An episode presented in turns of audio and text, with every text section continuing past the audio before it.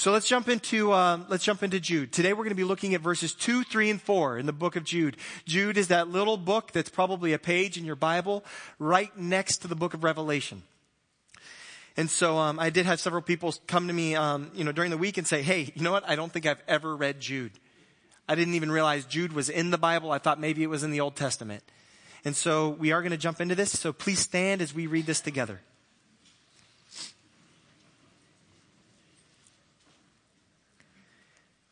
May mercy, peace, and love be multiplied to you.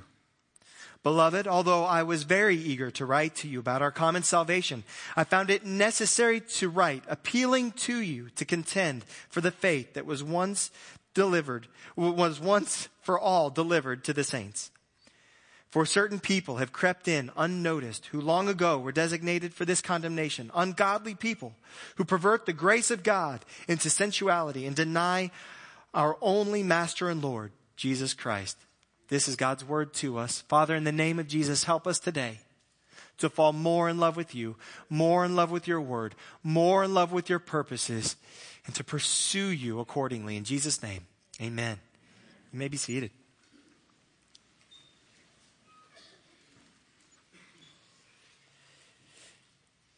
So what we have here in this, in this few verses is the second half of Jude's greeting and welcome. That's the may mercy, peace, and love be multiplied to you. And, and he's speaking these into existence for their church. This is a prayer. This is an impartation. This is a promise. This is a lot of things. It's not just like, howdy neighbor. It's not just hello. It's not just a, a, a casual greeting for the sake of, of being formal, but this is a salutation that's impactful and meaningful. And he's trying to impart something to them to frame the rest of the conversation that he's about to start with them. And so he cries out specifically for, uh, for mercy, peace, and love. What's interesting is a lot of the other epistles, a lot of the other letters include the word grace. So he writes with grace. Grace and peace. Remember 2 Peter verse 1 a few weeks ago that we were looking at? It says grace and peace. In this case, he doesn't say the word grace, but mercy is, it comes from grace. And so instead of saying broad grace for the purposes of God to be accomplished in you, he's like, I'm believing specifically for mercy. Right? You know, sometimes when you, when you greet someone or you're praying for someone, you can give kind of a generic, broader thing and just like blessings to you. As opposed to, man, I'm believing God for resources to come. Right? And so sometimes when you, when you've got insight into what somebody needs, you're able to be a little bit more specific. And, and, and Jude is saying, I, I, I know a little some, I know what's going on there and I know the things that you're going to need in order to do it. And so he calls out to God specifically for mercy because he knew that, um, that they were going to need God's mercy if they were going to stand up against the kind of the weirdness that had crept into their congregation, the weirdness that had entered the church. And so he's like, you're going to need the mercy of God. You're going to need to be able to receive the mercy where you've strayed and you're going to be able to, you need to give mercy where mercy needs to be given. And he cries out also for, um, for peace because there was going to be division. There was going to be a fight. There was going to be a rumble and, and they were being told they needed to call out certain false doctrines and things needed to get split. And anytime you start calling out false doctrine, people are going to encamp themselves. In this case, we saw in verse 4 what's going on. People were talking about the grace of God. They're like, God's going to forgive you. You can do anything you want. have you ever, have you ever had that thought? Uh, just me. Okay.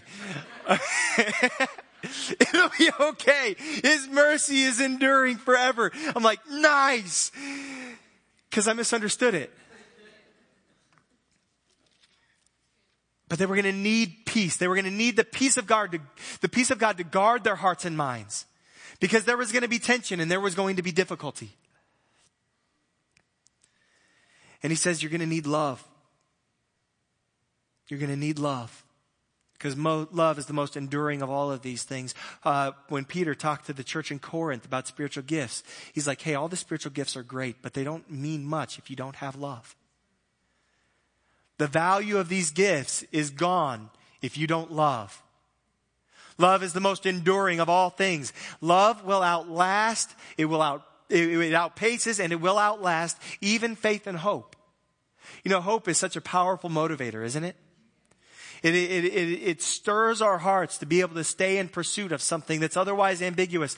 The hope of, of attaining this thing that we're longing for. Faith, even, even believing with certainty and trusting the thing that's been handed to us, trusting it and believing it and standing on it without even, without ever having it fully. Right? These, those are valuable gifts that God gives us, faith and hope, but there's going to be a day where those don't exist anymore.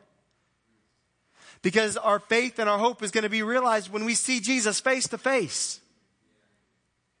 And that's going to be a beautiful moment. We're not, not going to need faith anymore because the object of our faith is realized. We won't need hope because the object of our hope is realized. But love will continue. Because God is love. And so he's like, and you're going to need love. And you're going to need all of these things to multiply if you're going to relate to one another well, if you're going to stand together well, if you're going to fight together well, if you're going to last through this trial, if you're going to survive through this, through this difficulty. You need these things in a multiplying fashion. May God do it in your life. I pray these kinds of things for our congregation. God, let faith arise. Let your mercy be shown. That's what I was praying all week on an election week. God, let mercy be shown. Let your mercy be known by us. Let it be multiplied to us. Let your love overwhelm us to the point that we're able to demonstrate your love to the community.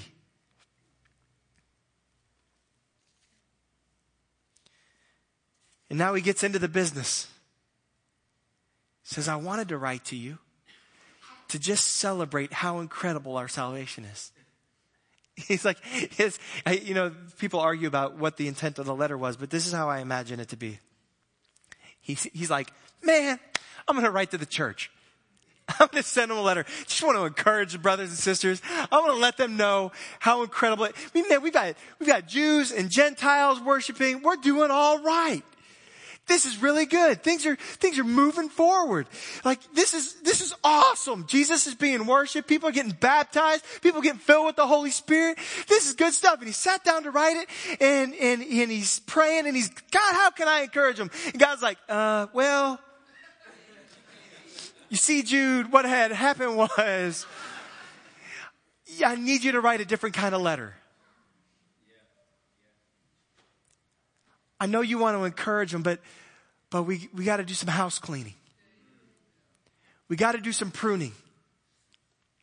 Have you ever wanted to do, you just wanted to encourage someone, you just walked in, you're like, I just, I just, I just wish I had good news. you ever done that? like maybe somebody's been having a tough week and you know they've been having a tough week and you kind of know the you know, it happens in, in, with Megan and I. You know, like I know how things are and, you know, this week the kids were sick and this was going on and this was going on and, and then, you know, there was more difficulty and it was kind of like, I don't want to tell her. I really, all I want to do is go in and give her good news. Like, hey baby, no big deal. Everything's good. It all worked. Everything's perfect. but you go in and you're like, uh, actually, so, hey, Yeah, so they said it all needs to go. It all needs to be repaired.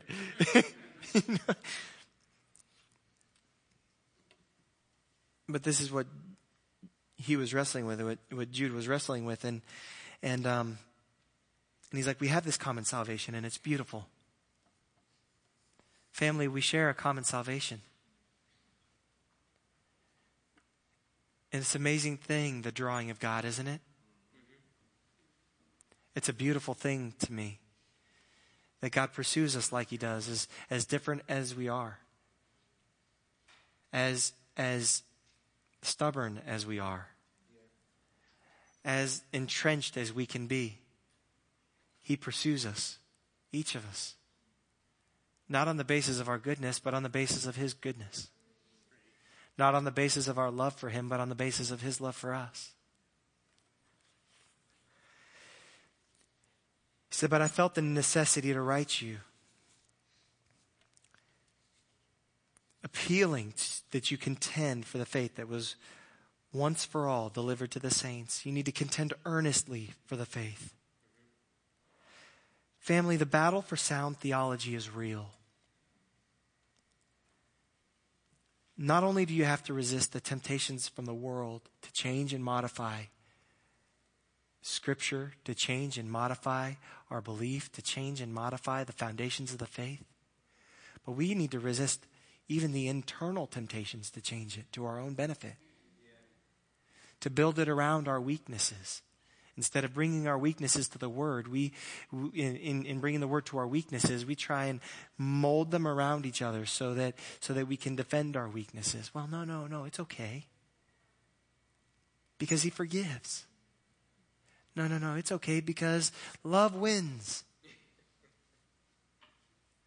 No, no, no. Those are His mercy and His love should be motivators to, to walk more holy and more pure, to walk closer to Him.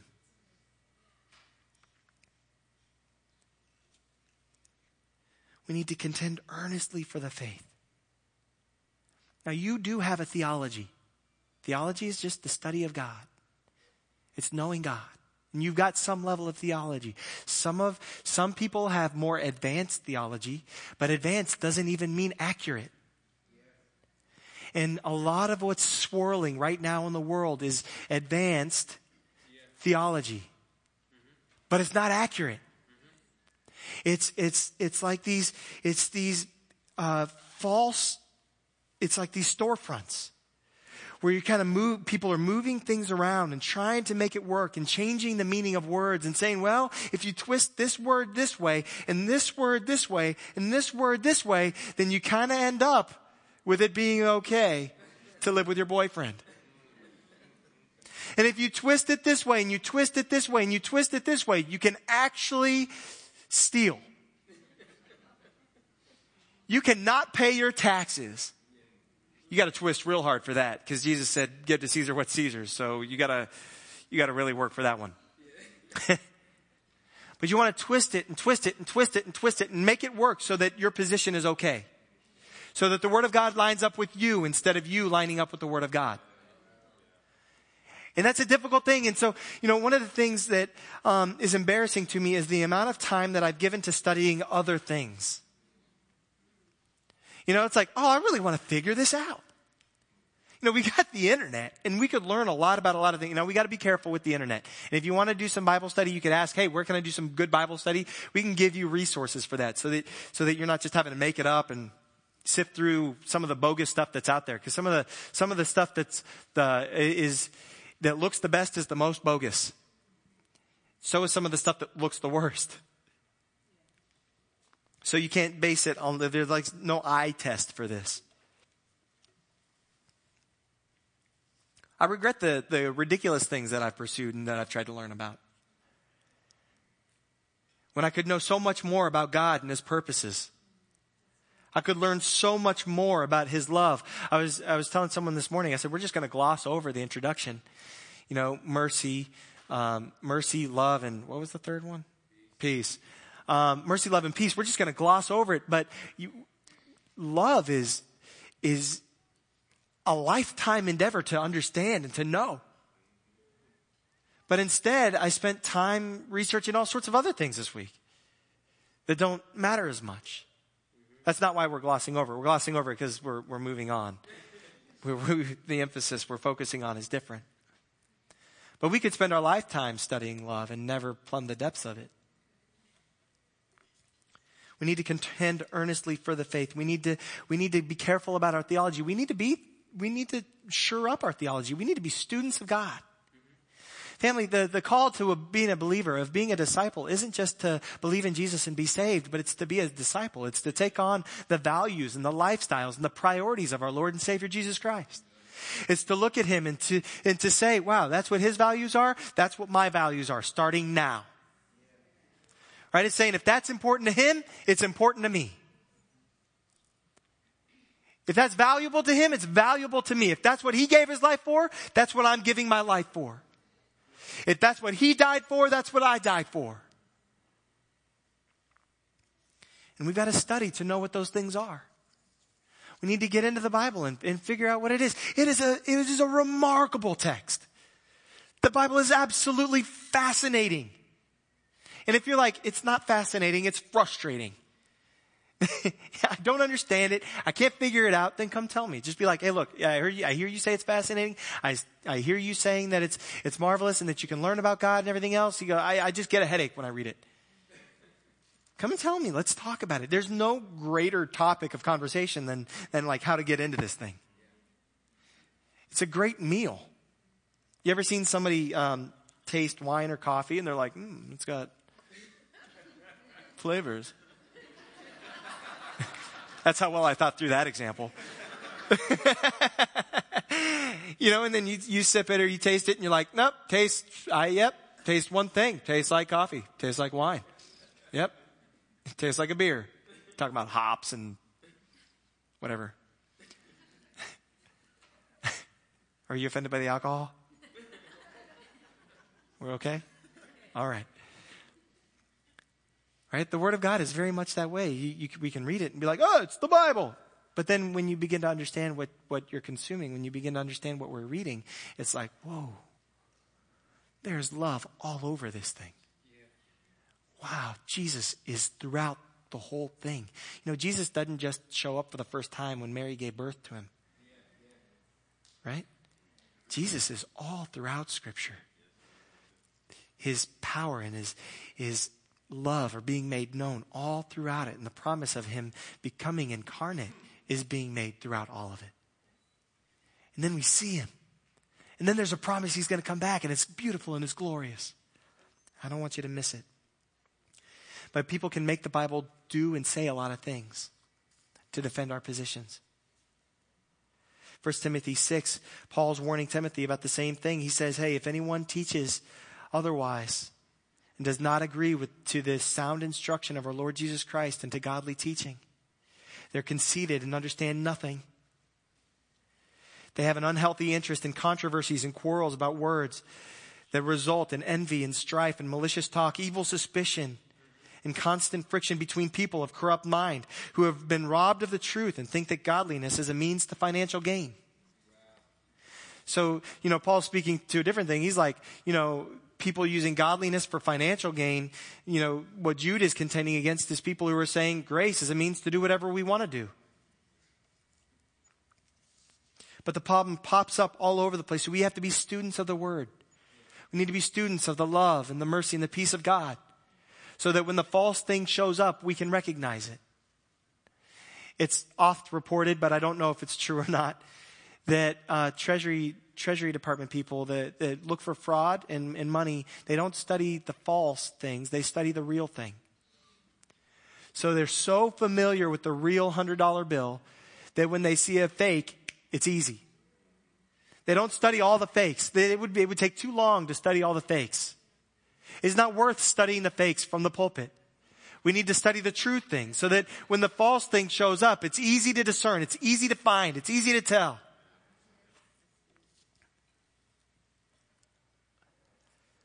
And theology has a profound impact on our life's behavior.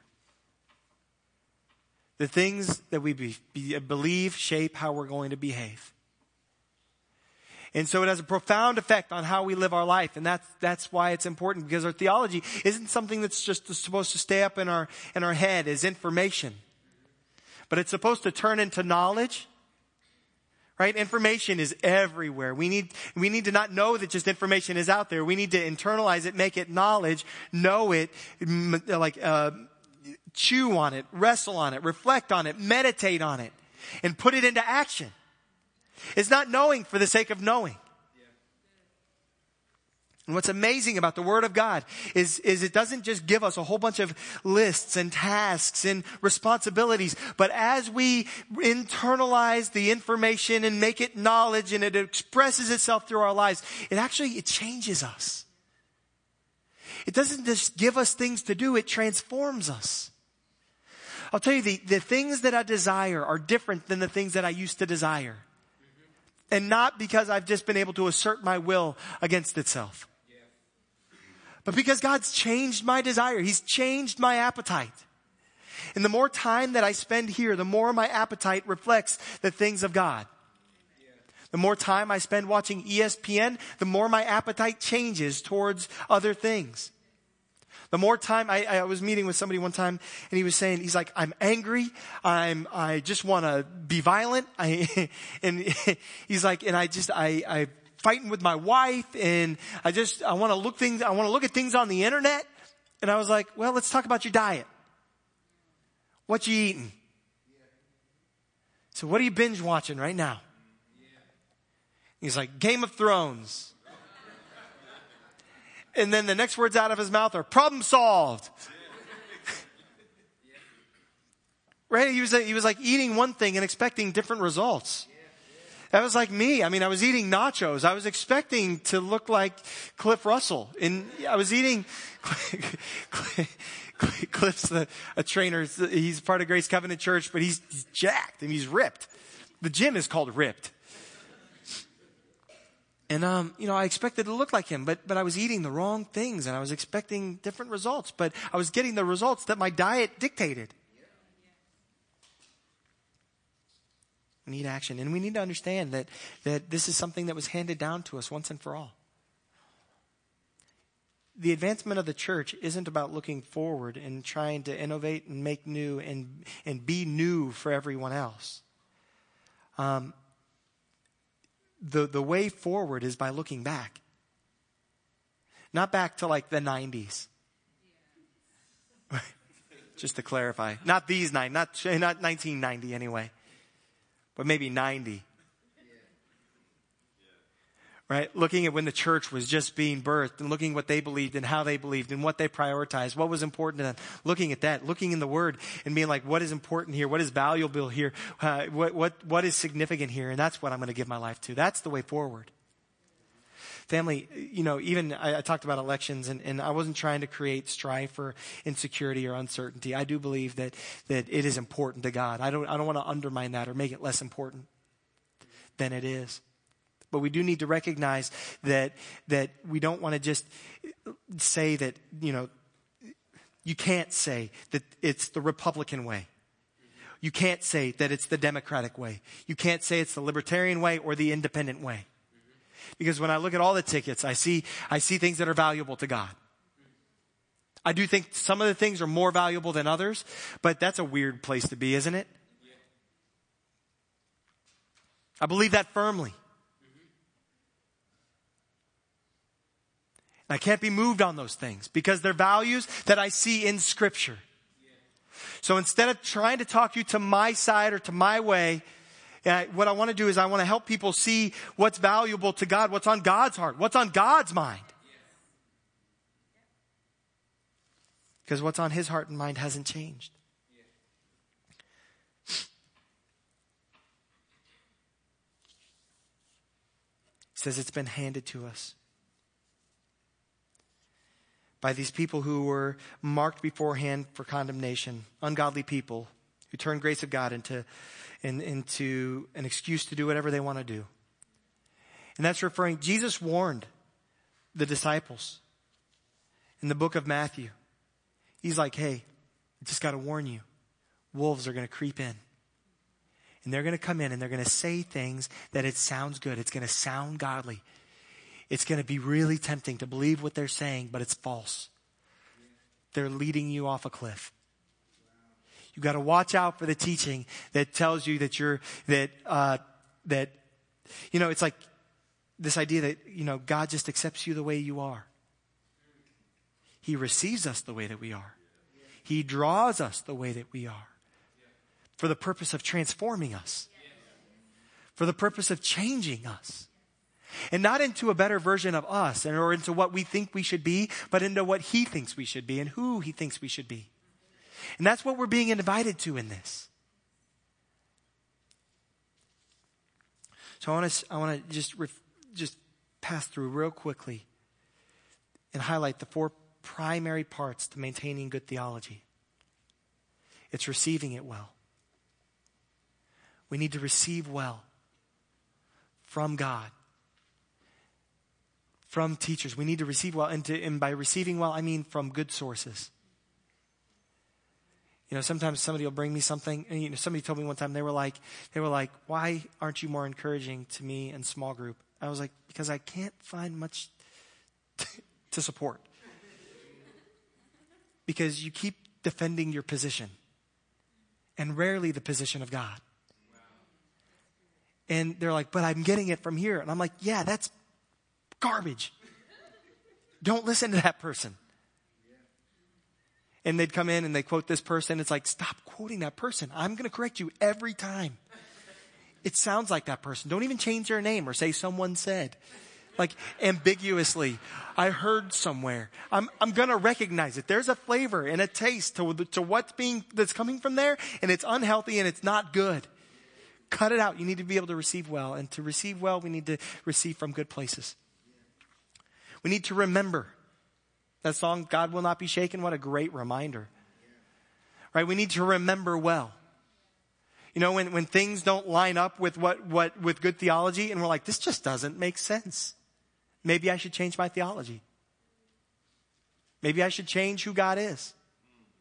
Right? When it's challenged, right? And, I, am not, I, like when you're, when you're looking at someone in, in something and you're like, well, I like people who, who make different decisions than me. Uh, let's pick something really benign, like murdering people.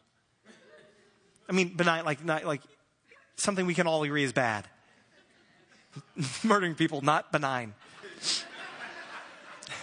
Gosh, that was a terrible example. We can all agree that murdering's bad. Thank you. You know, but it's like, but, but you love the person who committed the murder. And it's like, I, I love them, and they murdered someone none of us like.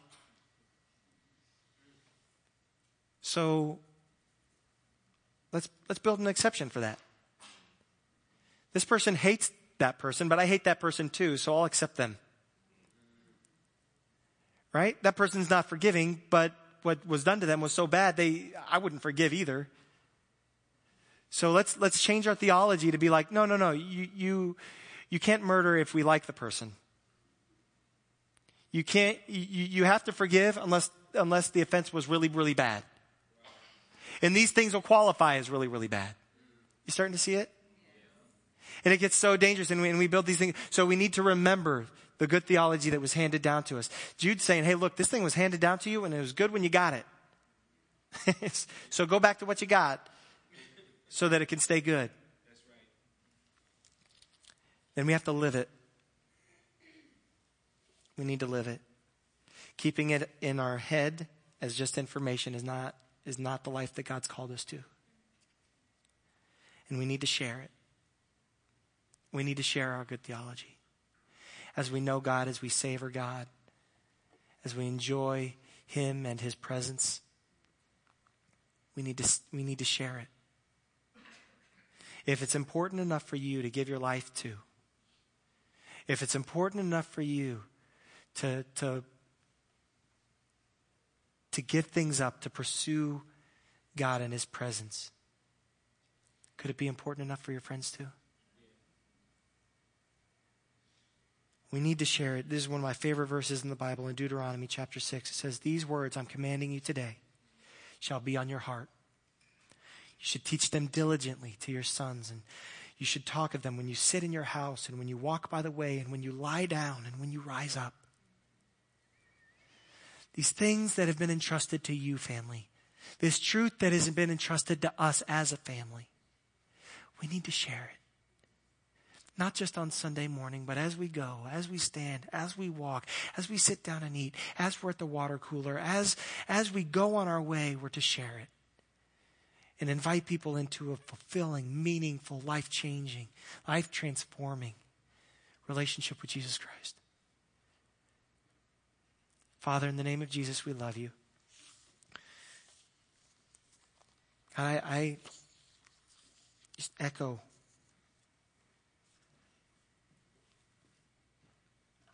the prayer in Jude that mercy, peace, and love would be multiplied to us.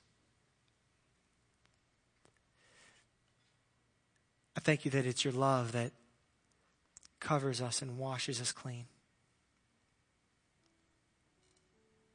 God, I ask that you would stir our hearts for you, that, that we would become students of your word. We would be, that we would value the opportunity to study. We would value the opportunity to pursue your presence and your goodness. God, all of this is about the fact that you sent Jesus Christ to rescue us from the wages of sin. All of this is about how in Jesus Christ you give us eternal life and you make us new creations. And out of that redemption, God, you sanctify us and you make us clean. You make us whole. So we freshly surrender ourselves to you today and ask that you would teach us and guide us, instruct us. Stir our hearts for you. In Jesus' name.